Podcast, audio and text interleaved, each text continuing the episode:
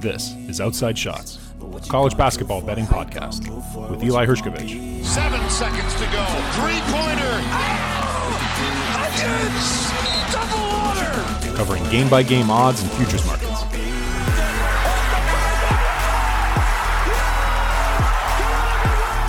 It's Outside Shots, presented by The Lines. Shake, crossover, step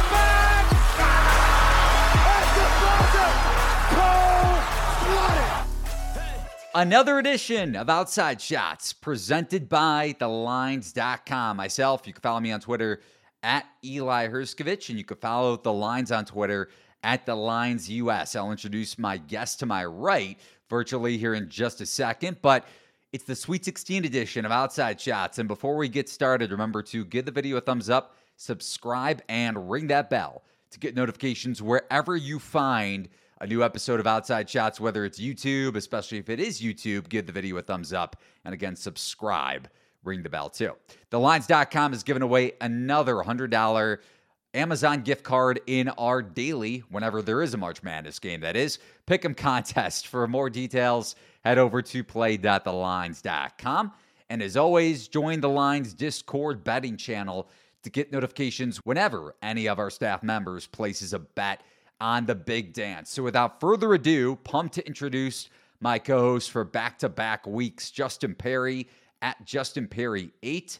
He does the betting product for also the content lead for Shot Quality. Follow them on Twitter at Shot Quality and at Shot Quality Bets.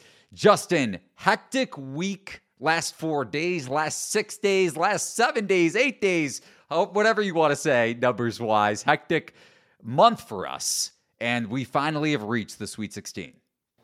Yeah, I, I well, first of all, Eli, thank you for having me back on the show. Really excited to be here. It was an awesome weekend. I probably looked at my TV for more consecutive hours than I do any other weekend of the year, but all well worth it. We had so many great finishes, uh, some really, really crazy end to the last game of the weekend there. I was on Gonzaga minus the four and a half, so I'm still kind of dizzy from what happened at the end of that one. But uh, no, I mean that's why we do it. We love it. Uh, epic wins, epic losses. They really only happen like this in March. Of course, and we'll get to you. Don't worry, Justin. I'll be calling your name again when we get to Gonzaga TCU here. Maybe throwing stuff around your apartment potentially. We'll see how how you deal with some of your bad beats for your bets during the big dance. But a couple of notes I want to get to here, just coaching wise in the Big East off the bat. Ed Cooley going to Georgetown and Rick Pitino going to St. John's. Not that we're going to spend any time on it really, but it's interesting because it's kind of a lateral move for Cooley, but Providence is going to be an absolute. Like, you remember when Texas Tech faced Texas when Chris Beard returned to Lubbock? Really quick here, that's what it's going to be like when Ed Cooley Might goes back. To, might be know. worse. I agree. It's tough. Cooley really picked that program out of the dirt, and I think that's what makes the separation so hard for Providence fans and so shocking for anyone who follows the Big East. I think you know there might be some other stuff that we just don't know about going on here because of the optics. Sure. It just feels like there must be, but uh, you know he's going to have a much more interesting recruiting destination than Rhode Island now. So we'll see what he's able to do down there in the DC area. And then you got Rick Pitino at St. John's. It's a you have what three Big East teams in the Sweet 16 Yeah. and two major coaching moves. So awesome. Not just I mean, not that I care about hyping up the Big East Conference. I guess I'm a DePaul grad and I hate DePaul basketball, so that shows you or tells you all you need to know about my love for the Big East. But it's exciting news for college basketball to get Rick Pitino back into that conference for sure. In But- red too, you know. Exactly. A little similarity between his this team, this program, and his Louisville days. But want to go through our best call individually for the weekend and or last four days again, first round, second round of the big dance, and worst call, worst bet, worst futures bet, whatever it may be. So my best call, Justin, I thought was getting in on that Arkansas ticket to win the West region at 20 to 1. Hogs are in the Sweet 16 and overcoming that 12 point deficit in the second half against Kansas.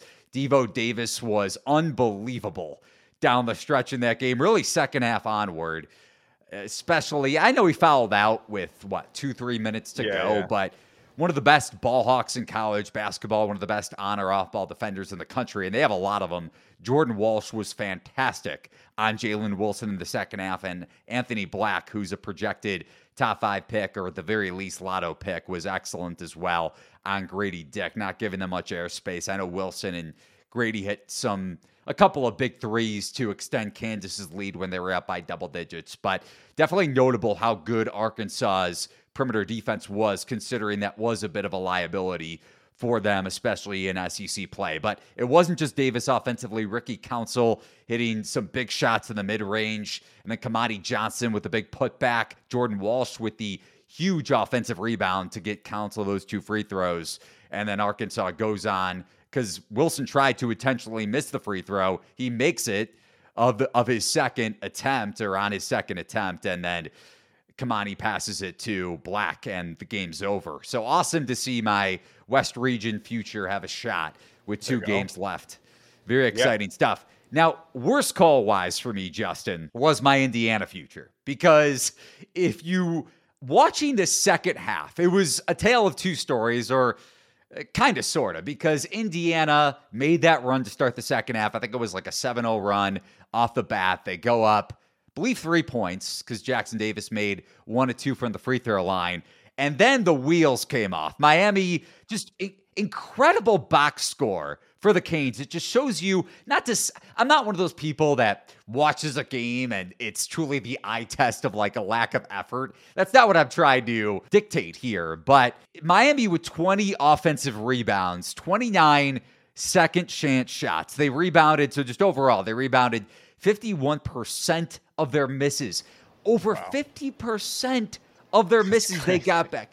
Wild. And Omier was dominant on the glass. And you would think he's kind of at a disadvantage a little bit just in terms of going up against Jackson Davis, who's a little bit bigger overall. And Indiana, it was pretty clear cut just based off of that performance and overall throughout Big Ten play. They ranked 209 across college basketball in defensive rebounding rate. So it showed up there. And I, I, kind of banged my head against the wall here, just pregame, the way I thought about the game, the way I wrote up the game, and what ensued, because it was very similar to how Indiana matched up against Iowa over the last two years. With Mike Woodson going up against Fran McCaffery, especially the last matchup at Assembly Hall. Now, I know that was a little bit of a letdown for Indiana off the Purdue win at Mackey, but Jalen Hood got wrecked yes. off ball, whether it was especially Jordan Miller, but Isaiah Wong too. And on or off ball, Indiana's defense was atrocious. Those guys went off combined for 46 points. And in shot quality, the point differential in terms of the final score was not far off from the actual final score in that game.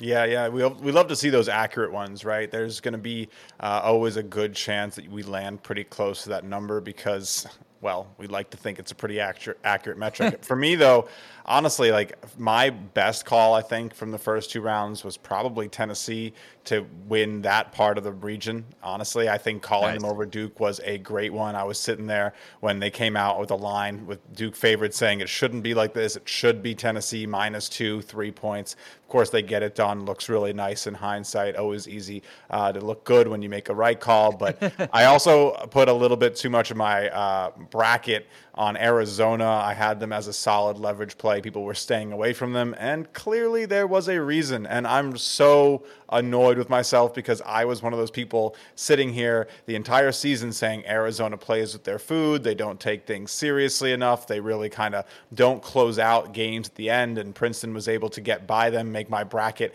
look pretty terrible in the first day.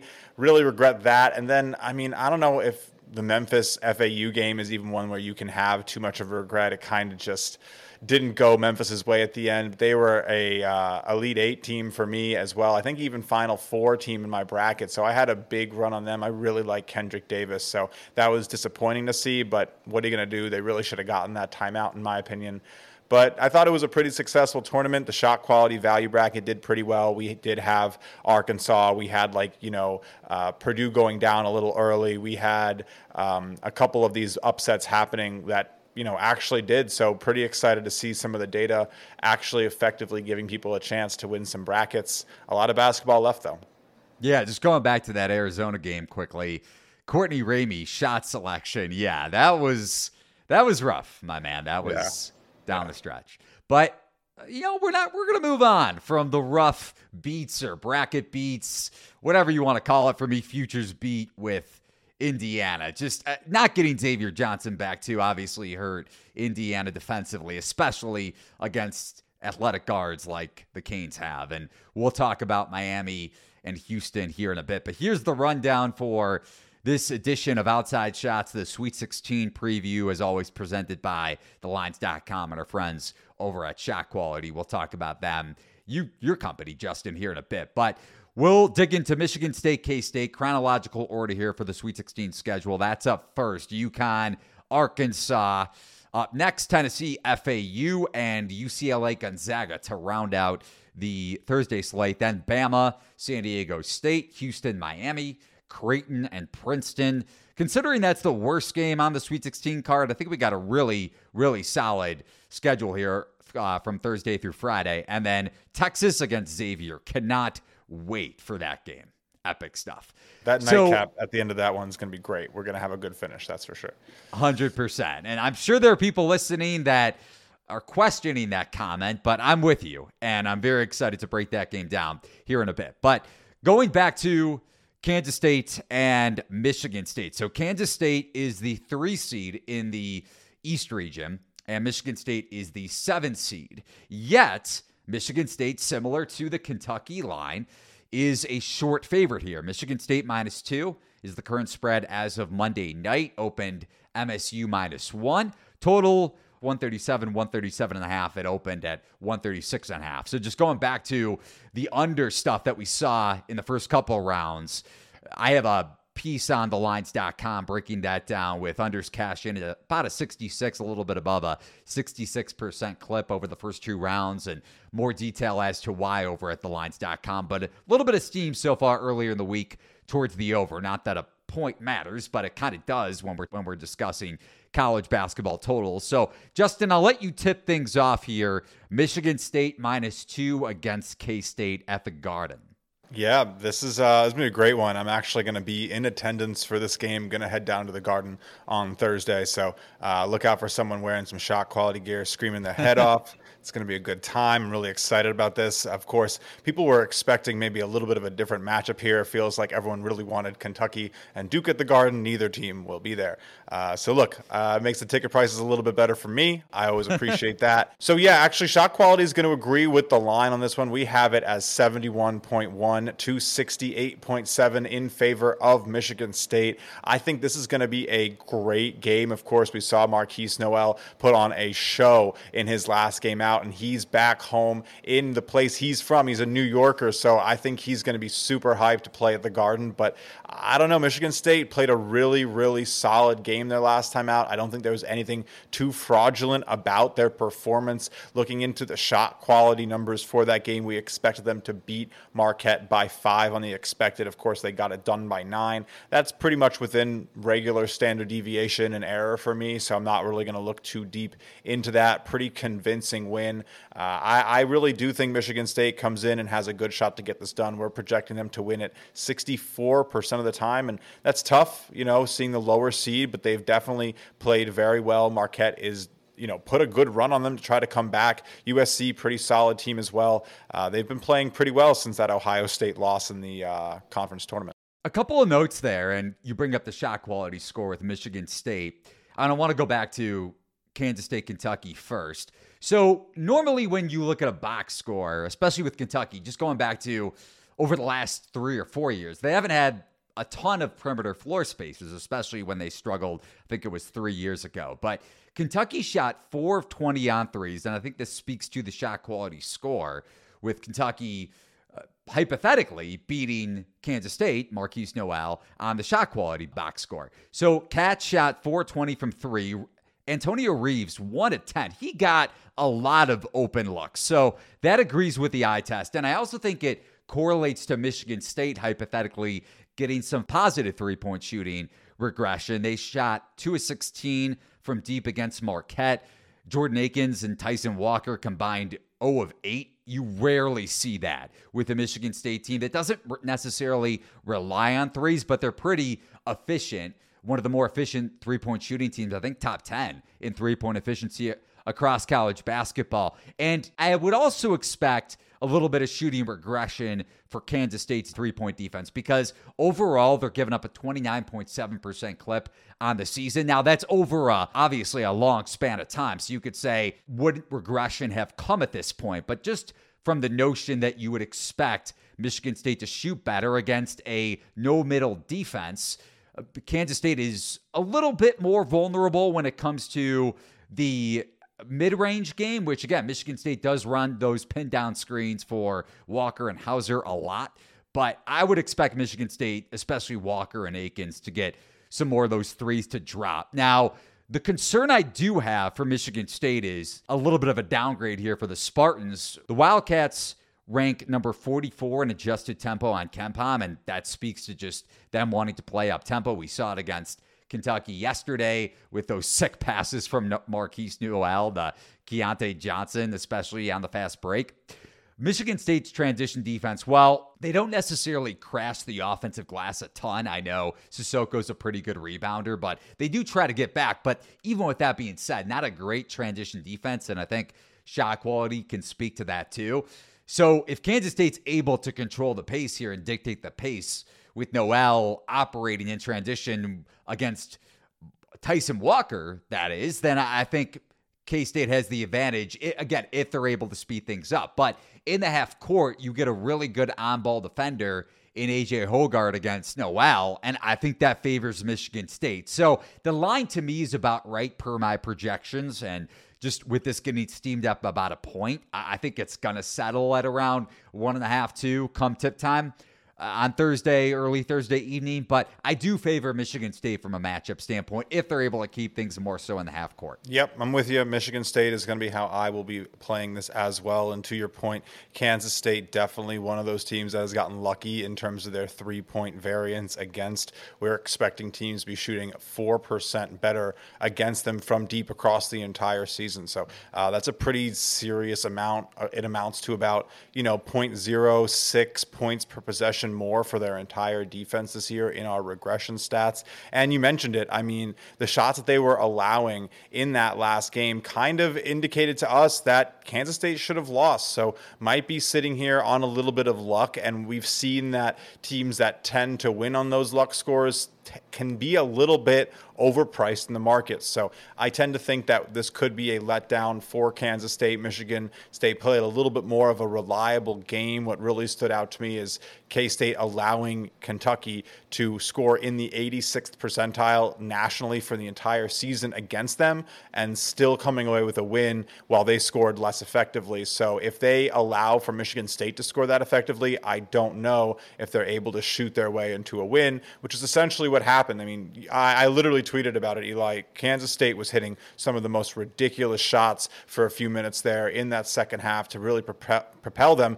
to even be in a scenario to get that win. So, uh, you know, what I've seen in this game for the what 140 days we've been covering it this season is it's very hard to have multiple performances like that in a row. We've seen players like Jalen Pickett try to give that a go, and some guys can do it. Trust me, Nowell will play very well, but he's going to need everybody else to continue to outperform expectations if they want to get past Michigan State. And I think betting against overperforming expectations is is a smart way to play it. Not to play devil's advocate because we both of our numbers do side with Michigan State, but in terms of contested shot making, Michigan State does it too with with Walker and and Hauser, especially from behind the arc, and Hoggard to an extent. I would say Tyson Walker is the best contested shot maker on the Spartans. So you can make the case that yes, Markquis Nowell hit some difficult shots against Kentucky. Walker does it seemingly every game, and he did it against Marquette too. I think a contested mid range jump shot, that layup that he hit too down the stretch in the last few minutes I don't know how he got that over Marquette's defense. That was that was wild. So the guy is is elite.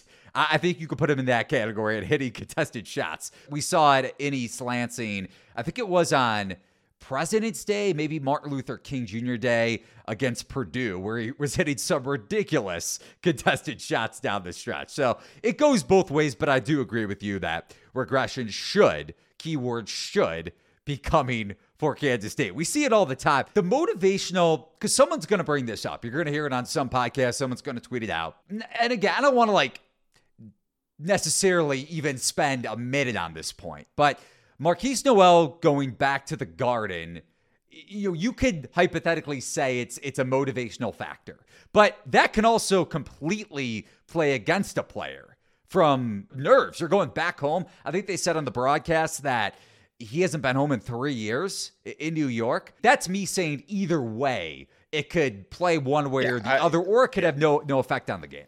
Well, I mean, I don't know if you watched those rims in the Big East tournament. I don't know who's making shots if they didn't replace him. I mean, it was just brick city out there. So I don't know if if that continues. There was a really strong undertrend in that tournament, so you could see that hit, and I, I wouldn't be shocked to see Nowell maybe miss a few. It's it's a lot of nerves. There's a lot of also you know something that doesn't maybe get taken into effect is the the audio, not the audio. What am I talking? The acoustics in Madison Square Garden are unlike anything. I mean, Nowell playing, of course, in in the Little Apple now to the Big Apple, but he's from here, but he was at Little Rock, Little Rock, Little Apple, Big Apple. Markquis Nowell's journey has been awesome, but could be nerves. I think we're going to get a great game. It's an early game. Uh, I wouldn't be shocked to see this one start a little slow, though, uh, if I had to make a, a gut wager on the total. So, five seconds here, just gut reaction to my question. Would you look to play, and you'll be at the Garden, so you'll be a little I'll ahead of the the books on your on your mobile device in theory, depending on what kind of reception you get.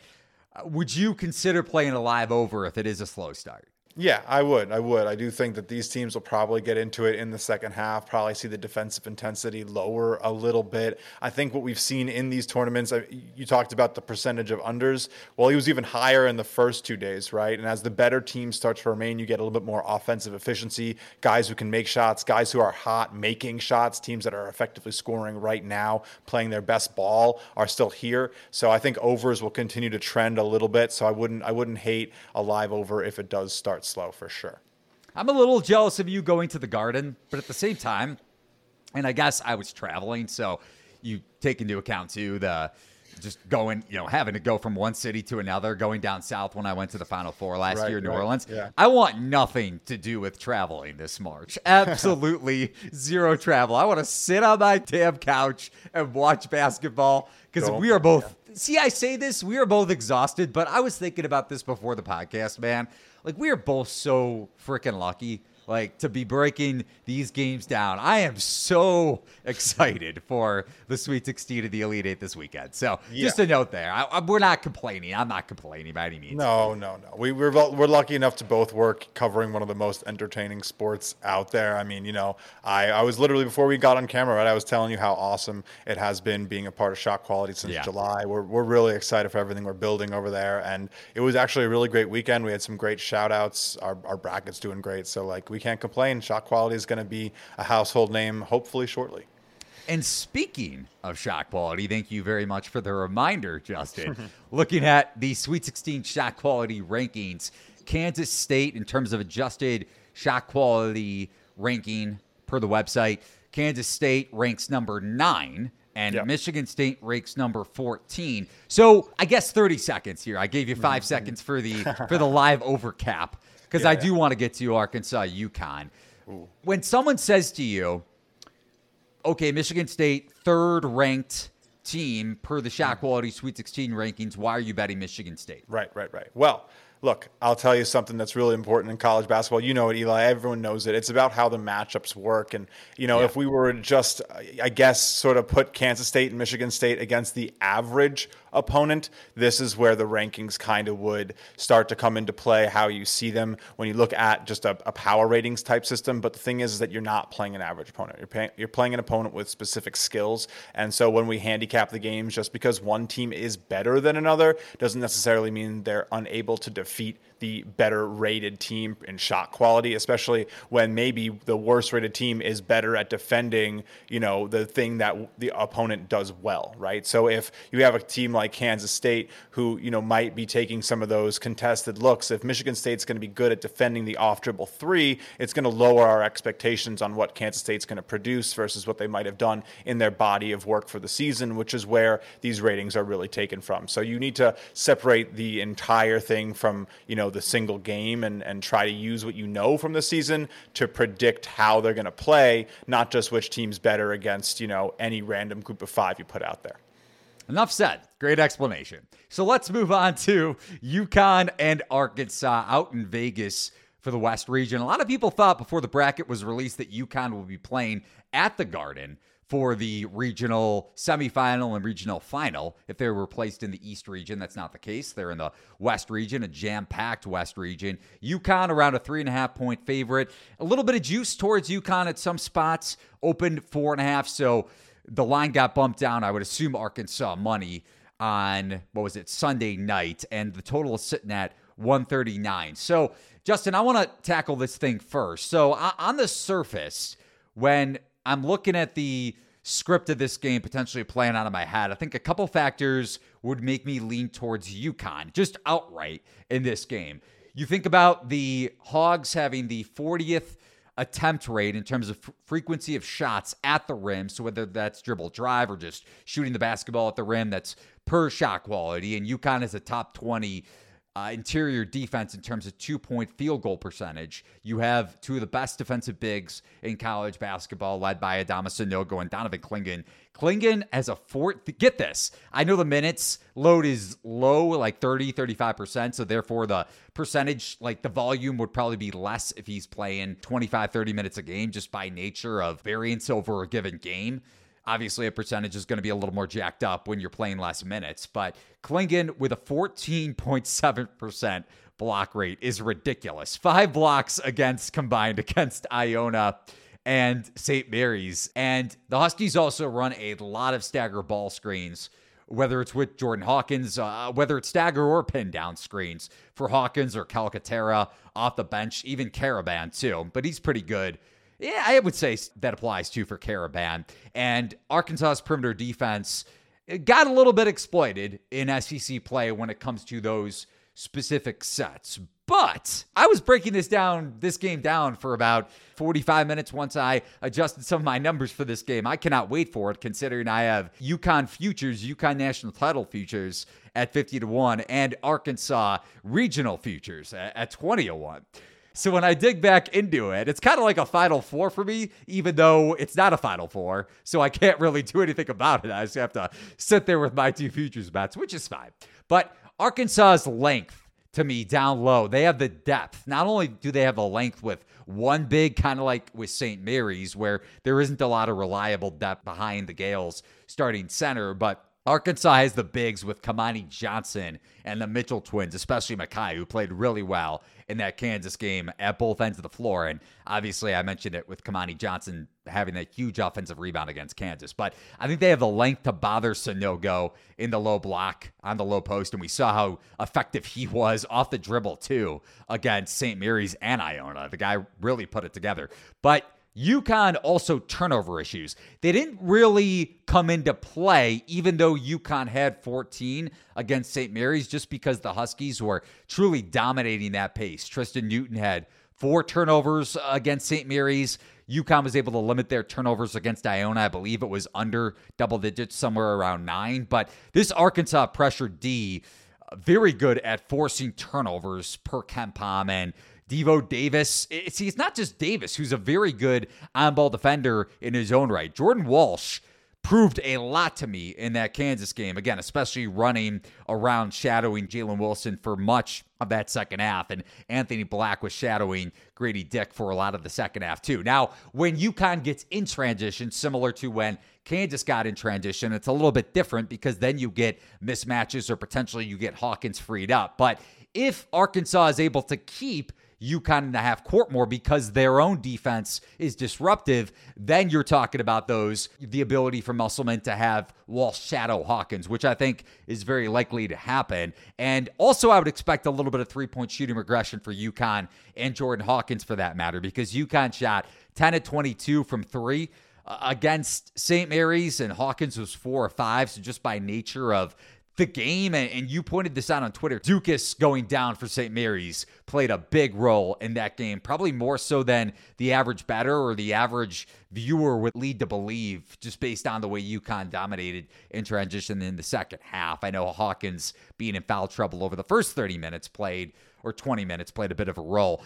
But the one thing I do want to say, because people might say UConn could shoot very well in the Sweet 16. That doesn't mean they're going to shoot poorly just because they had a good game. Going back to the Sweet 16 last year when Arkansas took on Gonzaga, because you guys pointed this out on shot quality in that game.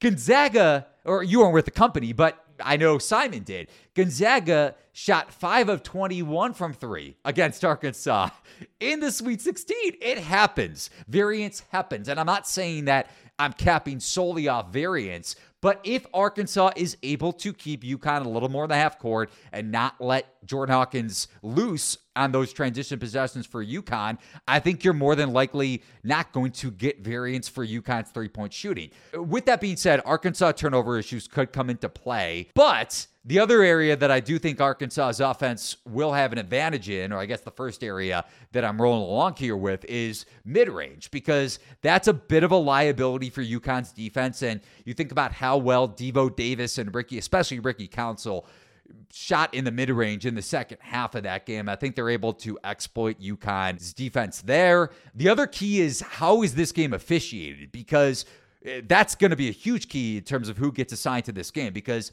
UConn ranks number 319 across college basketball in opponent free throw rate and Arkansas with a top 25 free throw scoring rate. So if, or just free throw rate in general. So if they're able to get to the free throw line, that could very well come into play. So that's kind of a variance thing too, but it also points back to metrics.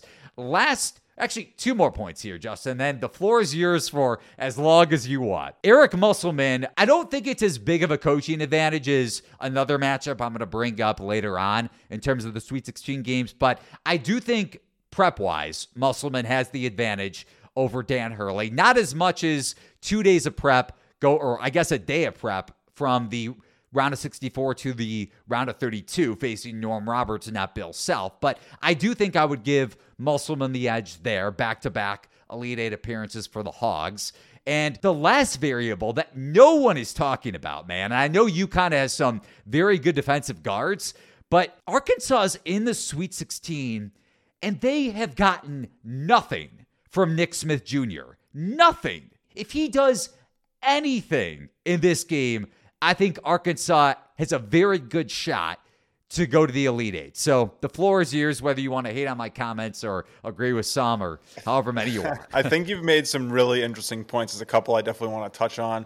Uh, you know, I think the biggest one for me with this game, though, is that is the stuff at the rim, right? So you mentioned it. Uh, you know, Arkansas goes to the rim the 40th most in the nation per our uh, understanding of their distribution, 22nd uh, in terms of converting those attempts, and UConn's 16th in terms of defending them. So this game really feels like it's going to be won at the rim. Whoever can be a little bit more effective, getting the proper looks, uh, you know, using what they do well to create those looks. I mean, uh, UConn runs a lot of action off of screens. Arkansas is actually pretty good at defending that, so look for that to be an interesting place for the especially UConn. Walsh. Yeah, exactly. Look for a good like battle there to see how that screen action for UConn turns into points. That's going to be a big deal. If they can't get buckets off of that, it might be tougher for them. Um, you know, key for me for Arkansas, they need to limit those isolation possessions. They end up in ISO a little bit too much, and I think it honestly contributes to some of their bad shot making metrics that we have. They take really good shots,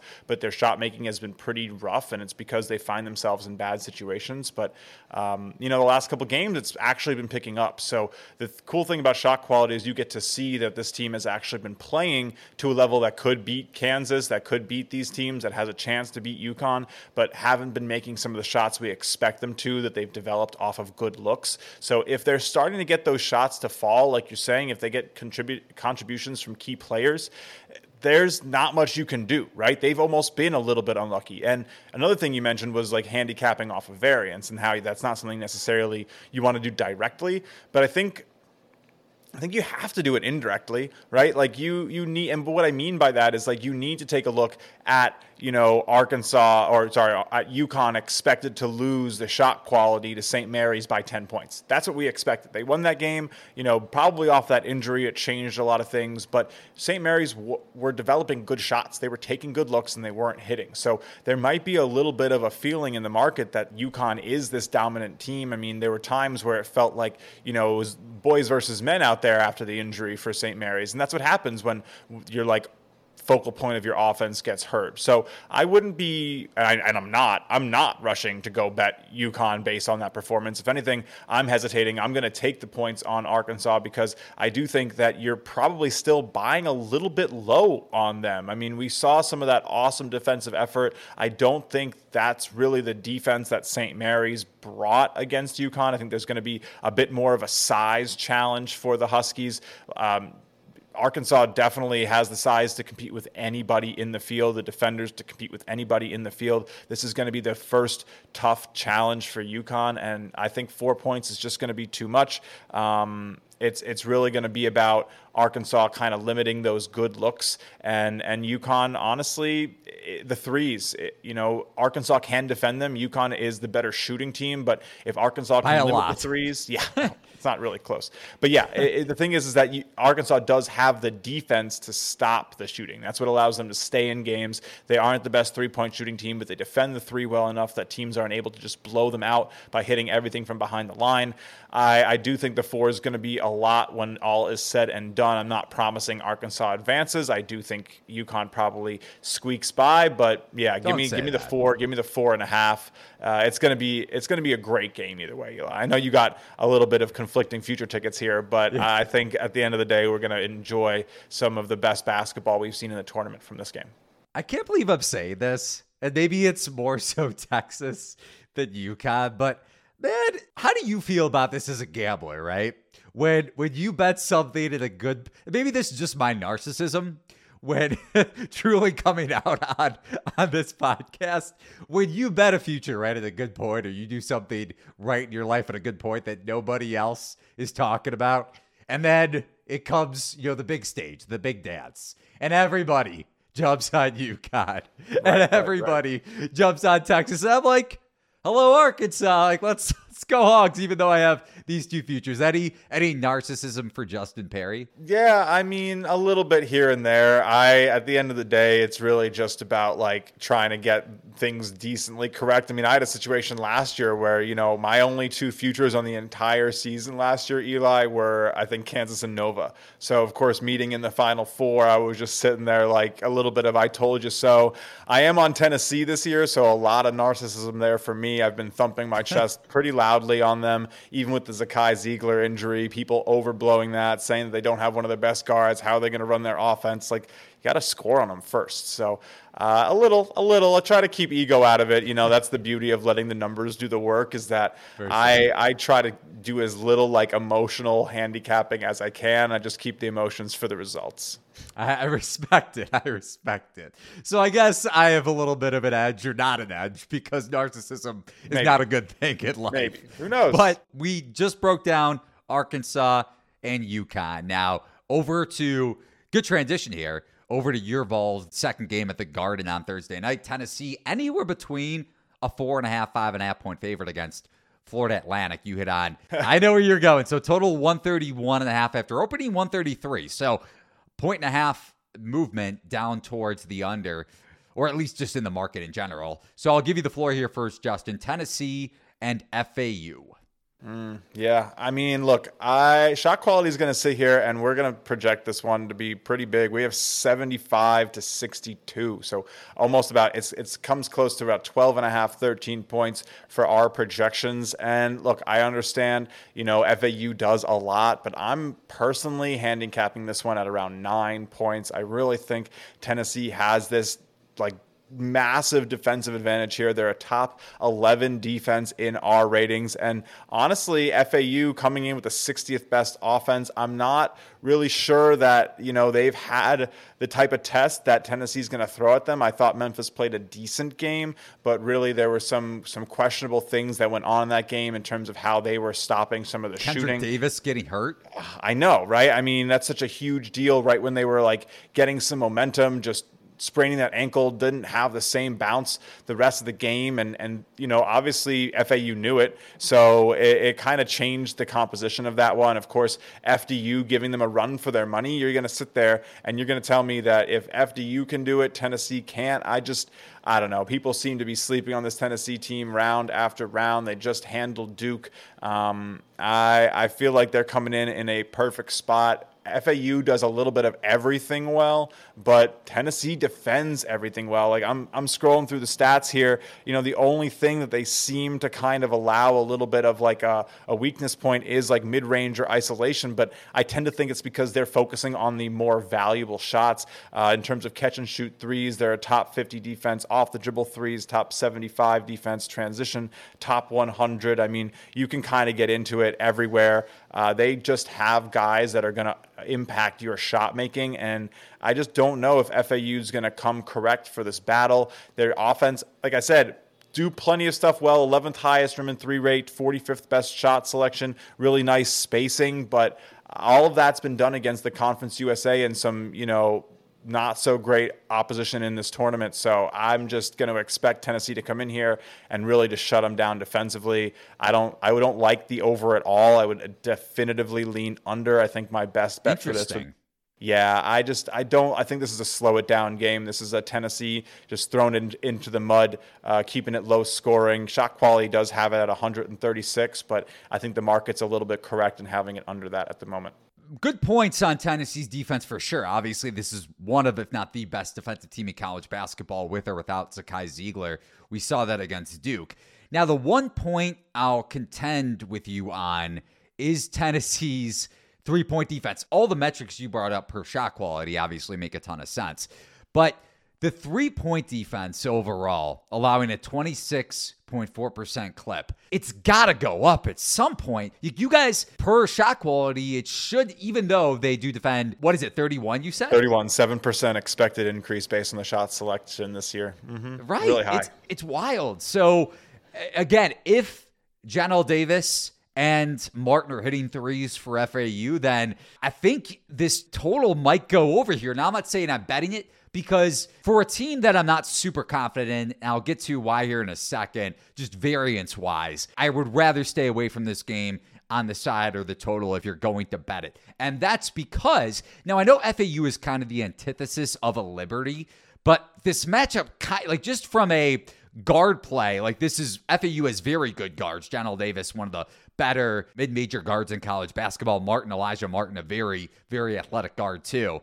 But then you think about the size. And I know Memphis didn't take advantage of it as much as they'd like. Really, only in the second half was Memphis able to start to generate those second chance shots. And honestly, FAU got their fair share of second chance shots in the second half. But Tennessee's length to me is going to be the deciding factor here because Tennessee, with the seventh highest offensive rebounding percentage across college basketball, because of Nkamhoua and Aidoo, we saw how good Nkamhoua was in the second half, on top of the fact that he was spacing the floor too. And Tennessee also will want to slow down the pace. So to your point about the total potentially going under, uh, the Vols with the with a bottom 85 adjusted tempo. It's going to boil down to is FAU speeding things up because that's what the Owls want to do, or is Tennessee dominating the glass and therefore slowing down FAU's attack? And that's why I would just it's a complete pass for me if I were to bet on this. And again, to the Liberty point, because they're able to slow down the pace. So it's the opposite of FAU. FAU wants to speed you up and play the opposite style of pace as Tennessee. Liberty wants to slow quick opponents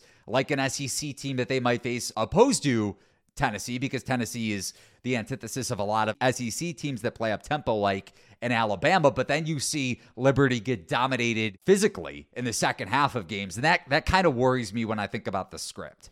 Yeah, no, I, I fully agree with you. I think that the physical aspect is just something that FAU probably just doesn't run into. This is SEC level, uh, you know, bang them down low type of basketball with the defense that has really stymied out of conference opponents a lot more. I was just taking a little peek at those regression numbers in conference. Tennessee only expected to be allowing a 4% higher three point rate. So they and this is where honestly I, I think as i've been with shot quality for a while now something that's started to really present itself to me you know being literally i would say fluent in the language of sq now is the duality of these metrics right? So you see a 7% expected increase in defensive uh, you know three point rate allowed for tennessee and and you start to sit there and say well you know are we really seeing something that should regress to a norm or are they just routinely out outperforming their defensive expectations. I think we saw this really firmly with Iowa, who was a top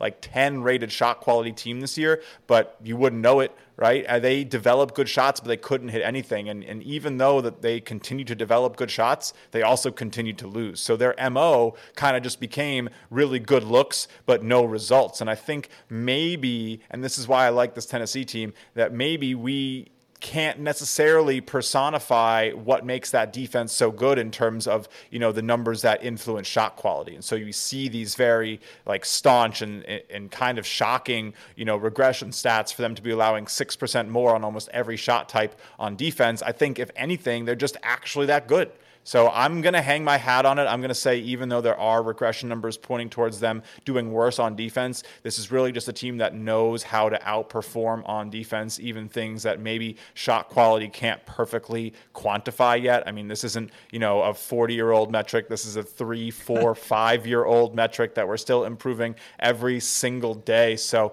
uh, and maybe that's some of the value with having someone who sits there and logs thousands of hours during the season using it. But this might really just be a team team that expectations aren't exactly the perfect way to sort of measure them. I mean, we see players like that all the time, like Kevin Durant. I know this is a college podcast, but Kevin Durant routinely outperforms his shot quality expectations. He's just that good. So I'm not really trying to say that, you know, Tennessee is the Kevin Durant here. I know we're literally about to probably talk about Texas, but uh, I, I don't know. I think this defense is legit, and I'm willing to hang my hat on the third best defense remaining in this tournament, maybe even second, because UCLA is probably in that conversation with Clark, who's no longer there. I think I have a decent comp in terms of the points you're making about Tennessee. Now it's it's not as you, you could say that Texas Tech's three point defense on that 2019 runner up team regressed a little more and and maybe the numbers kind of even themselves out over the course of the season.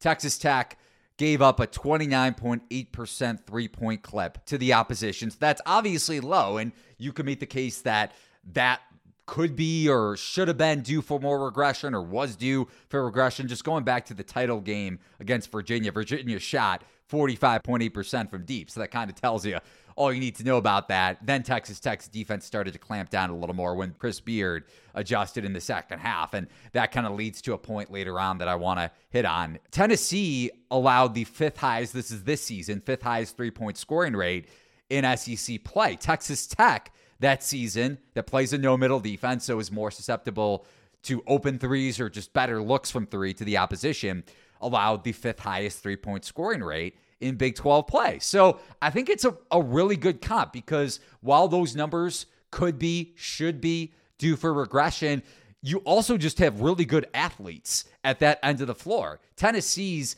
Zakai Zeigler meant a lot to them at that end of the floor with his ability to jump passing lanes. But Vescovi's a very good on and off ball defender across and the depth. board. So they have the depth too, you know. Right. That's our breakdown for Tennessee and FAU. We have spent a lot of time on games, more so than I thought. So speed it up.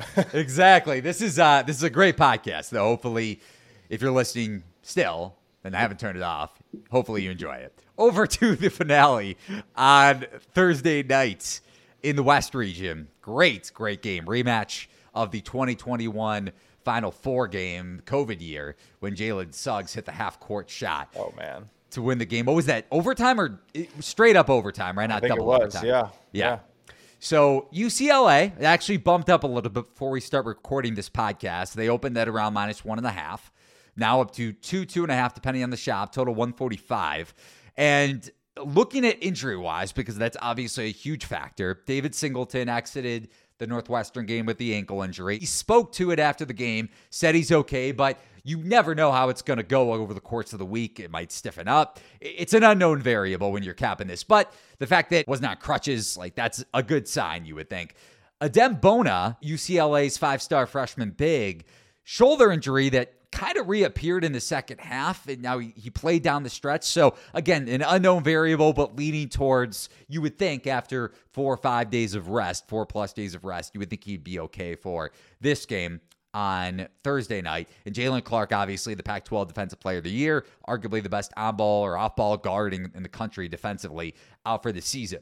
Now, Bona and this UCLA post defense, starting there, I think they match up great against Drew Timme, who, if he's getting away with those hooks on Bona like he did against TCU, then maybe, maybe Gonzaga squeaks by. But I think the post up defense for UCLA is a big advantage for Mick Cronin's defense. Like you mentioned, UCLA with one of the better second best best defense even without Clark right there with Tennessee. And it's interesting, the two best defenses in college basketball without two of their best defensive guards in Zeigler and Clark. And I also think UCLA has a major advantage at the rim, especially in those pick and roll sets, because that's Mick Cronin's offense. It's ball screen pick and roll with Bona, but especially Jaime Jaquez, who is, I think you could say that he's has among bigs in college basketball the best footwork, or at least among fours, when it comes to generating his own shots. But even in just pick and roll sets, I think UCLA has a big advantage because Gonzaga doesn't have that rim protector. I've hammered that home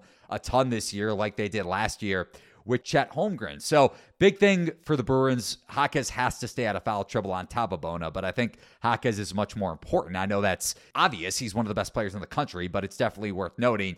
And if UCLA can be efficient enough in those pick and roll sets or just with their half court offense in general, get open threes if their pick and roll is efficient early on, then you're going to see the Bruins really start to control the pace, especially in the second half if they're up with Tiger Campbell, one of the best point guards remaining and best point guards overall in college basketball. Almost fun fact, almost committed to DePaul, or he did commit to DePaul, my alma mater, and then left abruptly, sadly, to UCLA. So, Justin, your take on the game. This is, you know, you you said that there was a game you're staying off of. This might be it for me. This is a tough one. I think honestly, I might lean towards the over. I really think that this Gonzaga team.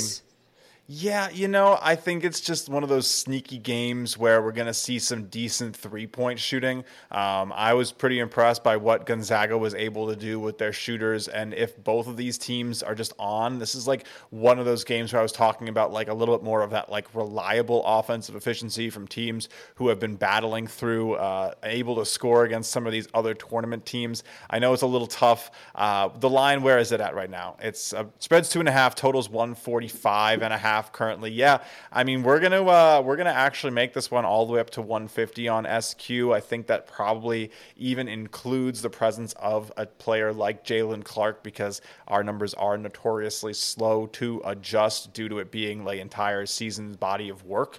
Um, so I think there should be a good amount of, of back and forth between these teams, especially in the second half. I know it might be a little bit of like that uh, opposite thinking type of take, but I don't know. I don't know. I think I think this could end up being a sneaky over. I couldn't tell you on the side. I probably lean towards Gonzaga. It's just this wasn't just going to be one of the like have to just watch it type of games for me. I don't think there's there's really a place where you can like lock into an edge in the play style. Both of these teams are very complete. They get reliable shots. Uh, you're talking about 23rd in shot selection for Gonzaga, and then you know UCLA a little bit lower in terms of that 216th, but the shot making with guys like Jaquez really kind of helps them power through, and and they're really effective on their rim and threes. So 33rd most efficient in the most valuable shot types, really helps them stay alive. And, and as I said, second best defensive rating in all of shot qualities you know metrics this entire year. Number one was Iowa State. We saw how that went. But you know, again, this is another one where you look at the regression stats. UCLA, a lot of things pointing up on defense, but might just be one of those scenarios where they are routinely able to outperform shot-based expectations because of some of the athleticism, uh, some of the X factors that don't really show up in just the quality of the shot. Um, but this is this is just going to be a treat. The Gonzaga offense is really another year of them just being elite in terms of our metrics. Their defense leaves a lot to be desired, though. So that's just my my one thing is I think Gonzaga is just always ready to go for like a you know a shootout type game. They just they're always happy to go for a will outgun you, score what you want. You can put up 78 if we put up 82 type of thing. So uh, we'll see how it goes. It might end up being a every last point matters type of battle, and I'm wrong about the over, but I like I like the odds, you know, and that's all it comes down to. I'll I'll, I'll happily take a loss 45% of the time. and you mentioned how good Gonzaga's offense is. That's that's you know to say the least. Gonzaga number one in adjusted offensive efficiency. 75th adjusted defensive efficiency, but you said it perfectly. Their ability to get great shots and also make great shots, the shot making is elite and then some, mitigates for those defensive woes because their offense on a possession by possession basis is doing things that I guess since what, two years ago with Suggs and Kispert and Timme since that team, and they were better defensively that year, and they were better defensively, especially last year, with a rim protector, having a guy that could eliminate things at the rim like Holmgren, which is why the pick and roll sets for UCLA are really important. That's why if I you had a gun to my head and you said, How would you play this game if you had to take anything at all? Pre-game or live, I would say look for UCLA live. I agree. I agree. I think I think there's a really good shot for you to get some value on a line like that. Um, you know, make sure you're following shot quality. We're putting out those halftime expectation scores. So if you see a good spot, uh, it might be it might be a good place to do it. I mean, we got actually got some flack on Twitter last night with the TCU game because you know we have a, like a relationship now with those Gonzaga fans after that Arkansas game those years ago. Um, look, Gonzaga they really they once they start getting a taste of the net a little bit and they start seeing those shots go down, they get pretty electric. We had them pretty massively ahead in the shot quality at halftime, even though they were losing, and of course come back get it done. Even though I got my heart broken, full circle already but uh, it's all right. That was crazy. I'm still like, woo. But uh, yeah, no, I think this should be a, a great spot, honestly, just to watch some basketball. So I, I, I just the over feels like it could happen. I'm not not my personal favorite bet for the entire weekend, but probably one of the few totals I feel decently confident in. Yeah, no, I, I am with you there, and especially if Gonzaga's you know hitting shots like you Yeah. said early on in the Yeah. game. Just in terms of the live angle, really quick that I Mm-hmm. that I mentioned, this is why watching a game is so important rather than just monitoring on, on any sports betting app without watching it. And I'm sure a lot of Mm-hmm. people are going to be tuned in late on Thursday night, or hopefully you're not asleep by that point. But because if Jaquez or Bona get in foul trouble, then you're talking about potentially a completely different script. Without a doubt. When I mentioned the, the UCLA angle, so you never just want to go in and say, okay, Eli said this, Justin said this, automatically, or whatever capper you enjoy. I'm not saying you have to enjoy either of our takes on any games. Hopefully, one or two. One, but at least 50% right hit. Right 50 here. percent. That's it. There you go. We're fifty three percent. So that's what we There go. strive for as betters. Again, you want to watch this stuff. You really want to make sure you have an understanding of what you're watching and what to look for. So if UCLA is down and Bona has and Jaquez are on the bench with three each with Yeah, twelve to go, and a half. crazy like that, you then stay the hell away or don't bet like you don't have to bet the live angle. I'm just saying like eye test is important too even though people want to mitigate that. Onto the friday sweet 16 slate. We have alabama san diego state houston miami creighton princeton and texas xavier. I cannot wait for that game. Uh, alabama up to seven and a half after opening around six and a half against the Aztecs. Total actually eight at some spots. Total between 136 and a half and 137 and a half. Justin, what say you in the South region? Points and the over for me on this one, Eli. I, I really like San Diego State. I think that they will give this Alabama team the type of defensive effort that we've been waiting for them to have to overcome. Uh, we've seen San Diego State be very effective. They got it done in the last round. I like the points. I just, you know, this is going to be one of the first real tests for this Alabama squad. I mean, they really lead so many of our metrics. You know, number one in terms of offense, number two in terms of their rim and three rate, number five in terms of shot selection, number one in terms of spacing. They really just have a beautiful offense, and and it's going to take a spectacular effort for San Diego State to get it done. But I think their rim protectors will really alter what Alabama's able to do and give them a shot to stay within the number. I'm not going to say that they're going to upset them. I just I think that you know there's probably value on it. Obviously, I, I actually have them as my leverage play in my bracket here to win this game, but I'll be taking the points, and I do think this game goes over. Uh, we have this at 146, 146 and a half actually at shot quality, making the final score 75.4 to 71 0.4. Uh, so should hopefully be a pretty entertaining one. I do obviously worry about ever predicting San Diego State to score 71 points. So I get yeah. why the number is a little bit lower and why people think it's going the spread's going to be a little bit bigger. It's probably you know on the account of San Diego State being expected to score less. Uh, but you know their offense rated in the top 50 of shot quality. They don't take nearly enough threes, of course, but very effective at the rim. That's where they're going to have to win this game on both sides of the floor floor. I, I just think this could end up being a game that Alabama tries to survive instead of dominates. And in those scenarios, I definitely like the points.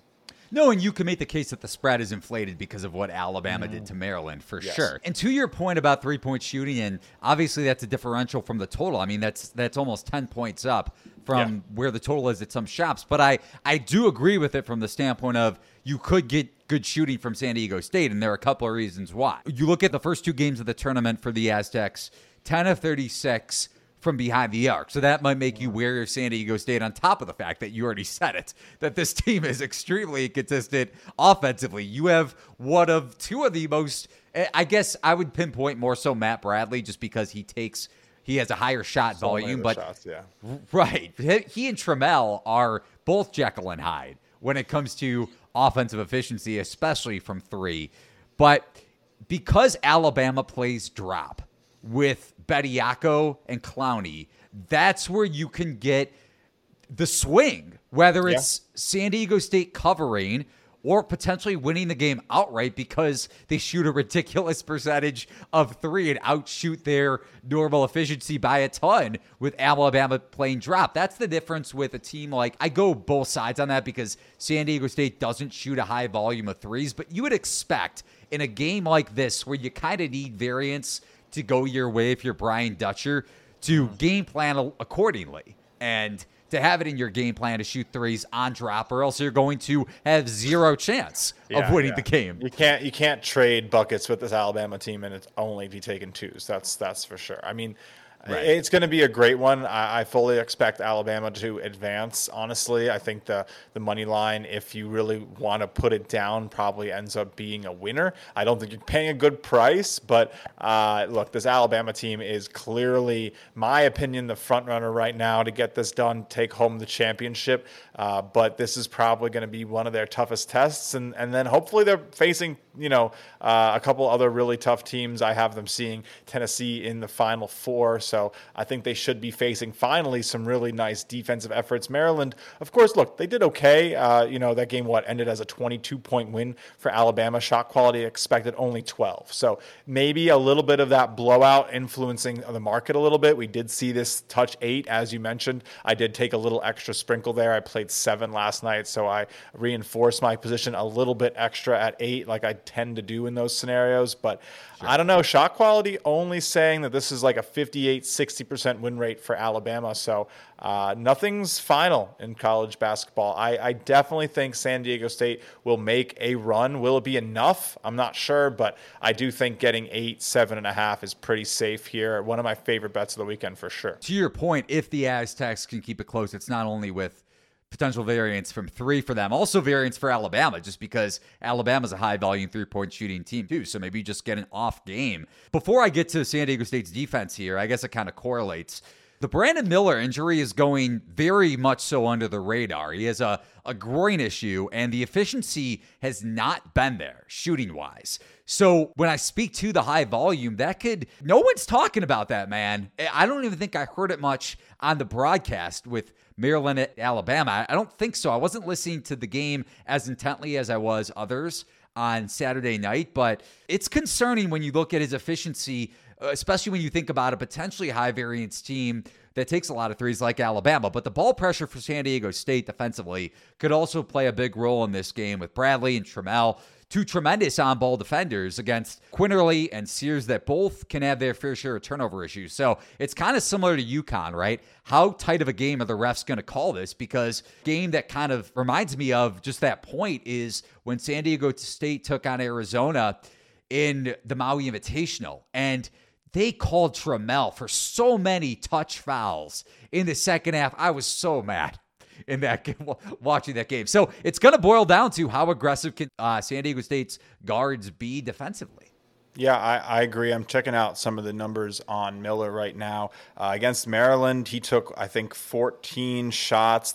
Uh, that well, he had sorry, he had 21 possessions. Uh, nine of them labeled good possessions, five of them labeled labeled bad. Puts him at the 61st percentile. While he has been performing honestly since like the Georgia South Carolina games, he was basically above the top in the top third of percentile ratings for the entire like run. So you're right. There has been a little bit of a dip in efficiency. We'll see how it impacts their play here. Uh, every every shot's going to matter. If he's if he's taken 20 shots and really not connecting and has a bad game, it's it's definitely going to be tough for them. Of course, he is you know maybe the one of the bit like most impactful, best shot gravity players in the country. You have no choice but to really send defenders at him. And if they start to feel like his jump shot's a little bit weakened, maybe that groin is getting to him a little bit, and they're allowed to sort of, you know, maybe not right. Take him as seriously, close down the paint a little bit more. That doesn't, you know, bring out some of those major defenders for some drives to the rim by auxiliary players for Alabama. Uh, yeah, that could make a, a pretty big uh, a pretty big difference. Of course, honestly, the the catch and shoot for for Miller is one of the most deadly weapons in all of college basketball. 133 catch and shoot three point attempts, rating in the 92nd percentile efficiency for any player's wow. single shot type in the country. Also, very very potent off the dribble three, driving to the basket, short mid range. What you really want to force Miller to is the right block, post up the long mid range, and any post up really. So get him down low, chase him off the three point line. Don't give him open shots. If San Diego State can do that and take away his most effective weapons, and also he has a little bit of an off night, I think that could open the door for a win. Otherwise, yeah, I'm, I'm really just looking for the cover. Give me those eight points. Give me those seven points. I like it. All right, on to the Midwest region. I guess, again, just chronological order for the Friday Sweet 16 card. Houston down to about a six and a half point favorite at some shops after opening in the seven, seven and a half range on Sunday night after Miami knocked off Indiana. Total around 138 after opening at 139 and a half. So when I look at this game, going back to my rant about Indiana, my God, I mean, again, Miami grabbing 20 offensive rebounds reattaining 51% of their misses is absurd. And I don't expect that to carry over, even though Houston isn't as dominant on the defensive glass as they are about in terms of creating their own second chance opportunities, which I'll get to here in a second. I don't think Omier is going to be as efficient and Wong is going to be able to crash as much because you also want to get back in transition against Houston. That's the other part when we when we talk about matchups and adjustments. I would think Larranaga wouldn't send as many guys at the offensive glass because you don't want to let Sasser and Shead leak out, especially since they do have time to get back from their respective injuries. Sasser dealing with the the groin injury and Shead with the knee. I actually think they looked okay, better than I thought against Auburn on Saturday. And then the other mismatch for me, not only with the offensive glass, again, this is arguably over the last four or five years, the best gang rebounding team when it comes to creating second chance shots in Kelvin Sampson. Sampson enforces every single game, no matter the opponent, to get to the offensive glass, lapsing his transition defense a little bit, or again, not being as concerned with that area. The pick and roll coverage for Miami, because not only do they rank bottom 30 overall on shot quality when it comes to pick and roll. It's bad. But they also rank bottom 30 on synergy. So this is a team that can get completely exploited in pick and roll, and I would and expect Houston goes to that pick and roll a lot. Tw- yep. Top twenty five, top twenty six in terms of the frequency there. So they're going to test right. Right, with with Walker, the five star freshman, and Roberts. So I yeah, I, I think Houston has a lot of mismatches here. The line might be even at six and a half, still a little inflated, but I also think the nature of the way the Indiana game went down, like I like I've hit on a lot in the second half with those second chance opportunities and Indiana's energy and effort being down as well. That's that's my concern with the number moving towards Miami. By the time this line closes, I don't think it's going to get down to five and a half or six, but you can make the case that Houston might be a little undervalued. I agree. I'm going to be laying the number. If I already got the six and a half, I'd love to maybe touch six up again. But uh, no, I think this is a good spot for them. Houston uh, usually performs very well against teams that cannot handle that pick and roll ball screen action. And also, the off dribble three point frequency that Houston has is definitely going to give uh, a little bit of yeah, I, he, it's just going to give him trouble. It's just again, we look at what uh, Miami kind of does against that. They're 333rd in defending the off the catch and shoot three, and they're 165th in defending the off dribble three. So I think the three point shooting is going to be kind of the name of the game in this one, which opens you up to a lot of like variance, right? So there, there's definitely right. a, a scenario here. The distribution's a little bit wider than on a lot of other games because of how Houston's going to just play this. Uh, they're going to try to out athlete you on the defensive side. Uh, they've shown they really can can defend almost any shot type. They they don't really have too many problems, right? They they limit you know the rim and three shot quality points per possession, top 40. Uh, the shot selection is top 125. They've actually had some pretty good you know shot makers play against them this season. So uh, looking to have maybe a little bit less luck. But again, this is another team where you go look at those defensive regression stats, Eli, and everything looks like it's supposed to be six percentage points higher. Yep. This is another team that likely is just able to routinely outperform defensive expectations based on the quality of shots. They get in your head, they get in your face. Um, you know, they close out really well. The athletes are bigger here than against some other teams. I, I really like this Houston team. I think people are a little down. We get so much of like this injury uh, media blitz, right? You hear about every little injury. Is this player okay? Is that player okay? Uh, it's it's definitely t- tough to hear people who maybe aren't super used to gambling on basketball, but no one player is shifting lines five points. Maybe Zach Edey. Maybe, but no one player is totally destroying lines. I mean, mid game, it's one thing, right? Because all of a sudden, someone really major goes down, and a team, you know, essentially game planned around having their their key offensive uh, guard or something, and all of a sudden they can't operate. Like, yeah, that makes a little sense. But like pregame, if we know who's going to be in and who's going to be out, you have coaches spending the entire week game planning around who they're going to have available and what they're able to do. I just think that like injuries can get very overblown this time of year, and so I'm not really listening to it. Shot quality is projecting this as a 72 to 60 win for Houston. So yeah, I'm going to lay the six and a half. All right, on to the third game on the Sweet 16 board here. We don't have to spend a ton of time, but I do want to hit on a tease that I mentioned earlier. Creighton around a nine and a half point favorite against Princeton, total around 140. Ryan Kalkbrenner having a huge advantage, literally in terms of size and length and figuratively against Woma for Princeton. He's the focal point of Princeton's offense. They run a lot of action through the low post through Woma. So if Princeton's ball screen defense is a big issue against a Creighton team that runs a lot of pick and roll, especially with Kalkbrenner and ball screens to get those three point shots. McDermott is one of the best offensive minds of the country when it comes to getting good three point looks. Then I would expect Creighton to blow them out. Now, I'm not saying to lay it because it's a pretty big spread, but, and I also hate the term public dog, but you got to think after beating Arizona on a lot of variance, and variance is a part of the tournament for sure. Like we hit on with Arkansas Gonzaga. You mentioned Gonzaga fans beating your guys' mentions last year. And, and not only that, but I mean, shooting lights out against Mizzou too, and that's a high variance Mizzou team considering how many threes they take. And you would you would think Scheierman bounces back too, four fifteen from three in his last couple games, an elite shooter that's struggled on a couple neutral courts. Now he gets a different one. So the one point that I do want to make, if Creighton goes up against Alabama in the Elite Eight, because I don't think we're gonna have a podcast for the weekend. I'll probably just do write ups. That's the matchup where I think Alabama's in trouble if Creighton's three point shooting falls because they can absolutely take advantage of Alabama and drop. Yeah, no, I, I fully agree. Uh, Baylor is well, not Baylor. Baylor Scheierman, not Baylor the team, I guess. Look at me. But uh, Creighton is clicking at the right time. Princeton, I mean, you know, you go look at some of their stats here. This offense is intelligently run. And I know it's Princeton. I know it's an easy comp to make there, but it really, I mean, fourth highest rim and three rate in the country, seventh best shot selection, uh, 31st highest open three rate, 32nd highest rim and three points per possession expectation.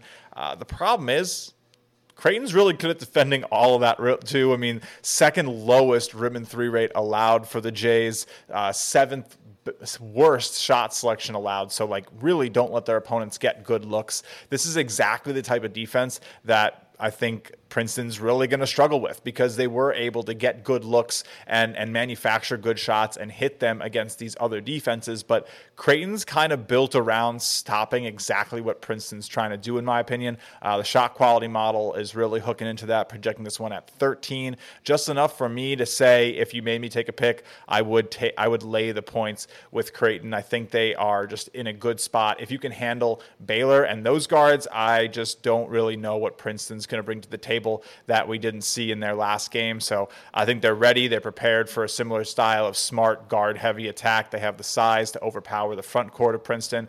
And honestly, it just feels like the Princeton runs probably up. Missouri and Arizona both have been called fraudulent this season. Arizona playing with their food too much. I already talked about that. And then, you know, Missouri, who just kind of got in the face of Utah State, limited their threes to get to that game, just were sort of outsmarted. So I don't really see Creighton getting outsmarted. I know we don't want to spend too much time on on this one. But yeah, give me uh, let me lay the points. I, I think the Blue Jays are in the form everyone wanted to see at the beginning of the year. And quickly here, I, I know it's number dependent, but mm. would you bet if it's a good enough number per your ratings and, and per your model, would you bet Creighton against Alabama? Um, yeah, I can actually. The cool thing about our model is I can create any matchup even before they happen. So give me like two seconds here. Uh, it looks like our number on Creighton, Alabama, is going to be right at about four, five point three in favor of Alabama. So if I can get like a seven or an eight, I'm probably looking at Creighton. There's um, no way it's there's seven. no way though. No, it yeah, yeah. So I probably would be on Alabama. Honestly, if this thing comes really? in, yeah, if this thing because this thing could come in at three right? I honestly think that's where it might end up being three and a half or four. Okay. Um, I just, I don't know. Obviously, it depends how Alabama looks. I'm not going to sit here and say Brandon Miller, they come out yeah. and have a terrible game against San Diego State and just, you know, squeak by. I think there's always, you know, a lot of strategy here. Like McDermott's obviously going to be watching to see what actually works in this scenario against them and try to sort of uh, cut out what they clearly maybe are preparing to do for this weekend's games. Um, you know, obviously these teams are preparing preparing for both of their contingent uh, potential uh, opponents for the weekend if they make it. So I think we're going to see some interesting strategy out of McDermott. But uh, if if Alabama is able to really get by uh, San Diego State, I think I'm on them, especially if the number's short. But I wouldn't be shocked to see this thing right around four, five, and perfectly agree with shot quality. to your point about you didn't say it, but you kind of alluded to it in terms of inconsistent shot making at times, going back to the Sweet 16 shot quality rankings. Creighton's defense, like you said, against Princeton matches up well. They have the fourth rated adjusted shot quality defensive rating, but 10th in offense. And that's, again, McDermott's great at designing those sets to get good looks, but they're not always hitting shots. And Scheierman has been a good example of that. They're not always ultra consistent. So over to the final game, and I think this might be surprise to some people. I think it might be the best game of the Sweet 16 matchups. Texas minus four at most shops, total 148. Going back to, I, I want to address this first. This is a prime example of shot quality. I got a lot of tweets yesterday at me saying, because you go back to the Penn State game and Penn State, Texas, round of 32. Penn State, I believe, shot 8 at 28 from three. Something like that. Yeah, it wasn't great. Right. Texas shoots three of 13. So, to the average viewer's batter's eye, they say, well, Texas didn't shoot well either. So, therefore, it's kind of a wash. No, it's not a wash because Texas is bottom 65 in three point attempt rate, and Penn State attempts the second highest number of threes across college basketball. Penn State, and I was kind of surprisingly excited to look at shot quality earlier today because you guys had it Penn State too, and I was wondering what the score would be. You know, sometimes the eye test doesn't always match up, but you guys had it at Penn State. Just want to start there. Penn State should have won that game. Yeah, no, I really think they should have. And uh, big shout out to Jalen Pickett, another uh, great JP out there. Uh, actually, who, you know, big shout out to Siena. I'm a big fan of that school. We have a uh, Siena former coach in our ranks over at Shot Quality. So big Siena fans over at, at SQ, big Jalen Pickett fans. Of course, that COVID year for Siena would have just been something so awesome if the, they actually got to go to the tournament. That team was dominant. Uh, but I yeah, I mean this is a really interesting spot because Texas let Penn State do what it wanted in terms of getting that number of threes up, but of course sometimes the you know the the cats come home on the variance and you just don't hit a couple big shots and and all of a sudden your season's over. That's that's college basketball for you. So, uh, but what it does allow for us to do is maybe like get a look at the idea that Texas isn't exactly going to stop uh, what we're going to see uh, Xavier try to do. And, and Xavier has been a really good shot selection team. They do everything very well on offense. And if Penn State was able to get what they wanted, I really do feel like Sean Miller and Xavier will get what they wanted too. And you and I talked about it right before we came on, and I'm sure you're going to have comments on it here. Coaching is this is maybe one of the prime examples of coaching. We saw it maybe hurt Kansas with you know Coach Self healing up right now. He's definitely doing better. Obviously, there are bigger things than basketball, but ah man, this is a spot where the the coaching and and I, I mean, look, Texas is still a really experienced team, so maybe they can overcome it with some of the age and experience they have on this squad. But I, I do think this is a great spot to take the points against Texas. I do think this is, again, really close. I like Texas to advance if you wanted me to choose a side to advance, but I, I do think the points are a little too valuable here to pass up on. I will most likely be on Xavier. Okay. Would you, before I get started, it's Yeah. not as long as uh, Arkansas UConn, but I got got some points. Would you wait uh, on this number for people that are listening earlier in the week?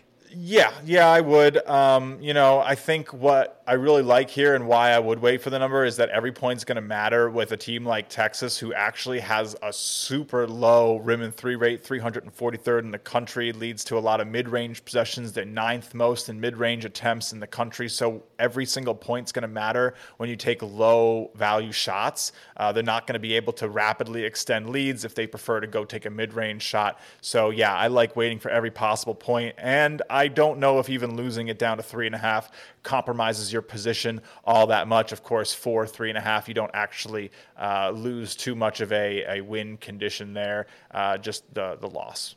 All right. I'm with you. With you on if you're going to bet Xavier to wait. But so, got all the points here. Sorry, Justin. Let's go. Last, Let's hear it. Last, last game. Break it down. Last game, Eli. Let's go. last game. Got to hype myself up. So you mentioned the coaching, man. It is like everything comes down to matchups, and obviously the number too is important. Where a number is sitting at, it's not just matchup oriented. I think Indiana Kent State is a prime example of that. When we broke down the game, and shout out to you for betting Indiana on the Open, I believe when it closed a point or so lower, and Indiana was in control that game from the jump. And just because the matchup kind of favored Kent State doesn't mean that the number is is right. And I kind of adjusted my thinking throughout the week when I was looking at Indiana's ability to break the press and, and score on fast break opportunities. So back to this game though, coaching mismatch, monster coaching mismatch, because the shot selection that Penn State was able to get with Micah Shrewsberry, who had a big coaching advantage to me over Rodney Terry. I know people are automatically giving Terry the Texas job, and listen, he has done a hell of a job and definitely deserves a, a monster look. But this is a horrible matchup if Sean Miller is able to take advantage. And Sean Miller, I know people might have forgotten the name because he was out of college basketball, what, for a year. But when you go back to Arizona and Duke, when I think it was Derrick Williams, this is Arizona Coach K. I don't remember what the line closed at, but Sean Miller, Sweet 16 matchup, four or five days to prep for that game. And Arizona, what, were they in control of that game throughout? Or I feel least- like, yeah, it was like one of those late game melts, and like Duke just snuck by at the end, right? No, Arizona won. Oh, they did. Okay, this was. I, I mean, this is probably before I was super deep into it. This was a few years back, Okay. right? Yeah. Yeah, this was, let me pull it up here. This was 26, no, not even. This is before that, 2011, the year after Right, Duke won right, it all. right. I think This I was still too much of an NBA fan at that point. Eli. Gotcha. No, fair enough. But it's a very similar comparison. And Arizona lost to to UConn, a close game in the Elite Eight. Kemba Walker obviously had a big shot in that one down the stretch when we talk about contested shot makers, the great ones. Kemba Walker definitely comes to mind. But Arizona won by 16. Derrick Williams dominated. Arizona dominated that game in transition. Now I know Xavier ranks bottom 60, 70 across college basketball in three point attempt rate, which is along the same lines of Texas. But this is where you got to think I, one or two days of prep. I think Sean Miller with an aggressive game plan, but especially four or five, you give one of the best offensive minds in the country. I know he got slammed because of the way he handled recruiting over the last couple decades, but or maybe last decade, just after he left Xavier for Arizona. But the way Sean Miller can coach and the sets he can design, especially off a of prep, and you could take advantage of Texas's ball screen D, especially just their no middle defense in general, because they typically want to pack the paint. You get those three point looks for Kunkel, and you also get good off the dribble three point opportunities for Souley Boum and Colby Jones, who is a very, very good two way player. Wing is really coming to his own at that end of the floor after what we saw him do in the NIT. And as good as Disu was against Penn State, Nunge is going to have an offensive advantage. Number one, because of size, and also because Disu is exploitable in the low post defensively. I know Texas has a really good block percentage, and overall their two point defense is good, but Nunge has the post up size mismatch against Disu, and I think he'll be able to score efficiently enough where you get some of those open three point looks, especially if Xavier is able to get their fair share of transition opportunities. Now, defensively, Xavier is still top 50 ish, which isn't great when you think about adjusted defensive efficiency since Zach Freemantle went down. They've been better because Jerome Hunter is a better defender, but still not not great when you think about Texas's ability to exploit Xavier, especially in the mid range with Carr and Timmy Allen. But defensively for Xavier, the one area that I do think they'll have an advantage in boils down to matchups is when Sean Miller decides to shadow Marcus Carr with Colby Jones because I think it will happen with Xavier's length in their lineup because you have Hunter and Nunge at the four and the five. It's not like Jones is a small four. I think he'll have the ability to throw Jones on Carr at some point in this game and I think it'll pay dividends for Xavier. So listen, I have Texas futures, and I don't. Uh, yeah, I I don't feel great about this game. I, I don't, especially with Miller having the prep edge over Rodney Terry. This isn't Chris Beard prep. This isn't Chris Beard in-game adjustments. Yeah, no, I, I agree. I think what's really interesting to me here and, and speaks to Sean Miller's coaching prowess is just how many of our shot type stat effective efficiencies are green for this Xavier team. They can really go in and get any type of look they want, and they do so efficiently. Uh, their frequencies obviously tend to lean them towards post up play. They definitely like that type of reliable move down low. Texas is pretty average at defending the post up, honestly. Uh, but what I really think is going to be interesting here is is how Xavier defends. I think that's really the X factor in this game. Of course, literally know, the X factor. Yeah, I mean we know that like you know the offensive unit for Xavier is good, the defensive unit for Texas is good, and we think you know Miller probably has the advantage in terms of like getting past that. But like where maybe you know know things might unfurl for Xavier is if they just you know can't stop some of the playmakers that Texas has, and you know it's not like they again they play a really I guess not invaluable or non-valuable type of game with the 343rd rim and three rate, so they're not pulling up from three. But again, it's going to come down to the rim play. If if Xavier can really uh, hopefully stay out of foul trouble, that's going to be a big deal for them as well. We saw that impact them a little bit in their last game, but uh, yeah, rim play for for Xavier's defense is really my X factor here. I do think taking the points is the way to go. I will be taking the money line to protect a little bit of my future value there, uh, sitting on a 30 to one myself. So should be a great game, great nightcap for for Friday night. But yeah, lean points and and honestly, I think you know we're projecting this to be 72 to 66. Should be an interesting total. Um, I'm not too sure what I would play there. Okay.